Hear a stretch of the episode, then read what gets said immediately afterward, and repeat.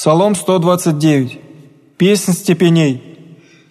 «Из глубины возвах Тебе, Господи, Господи, услыши глаз мой, да будут уши Твои внемлющие глаз умоления моего,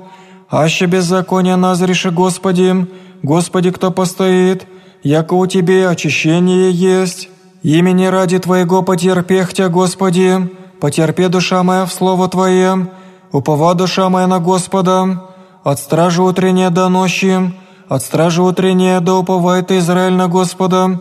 яко у Господа милость и многое у Него избавление, и то избавит Израиль от всех беззаконий Его,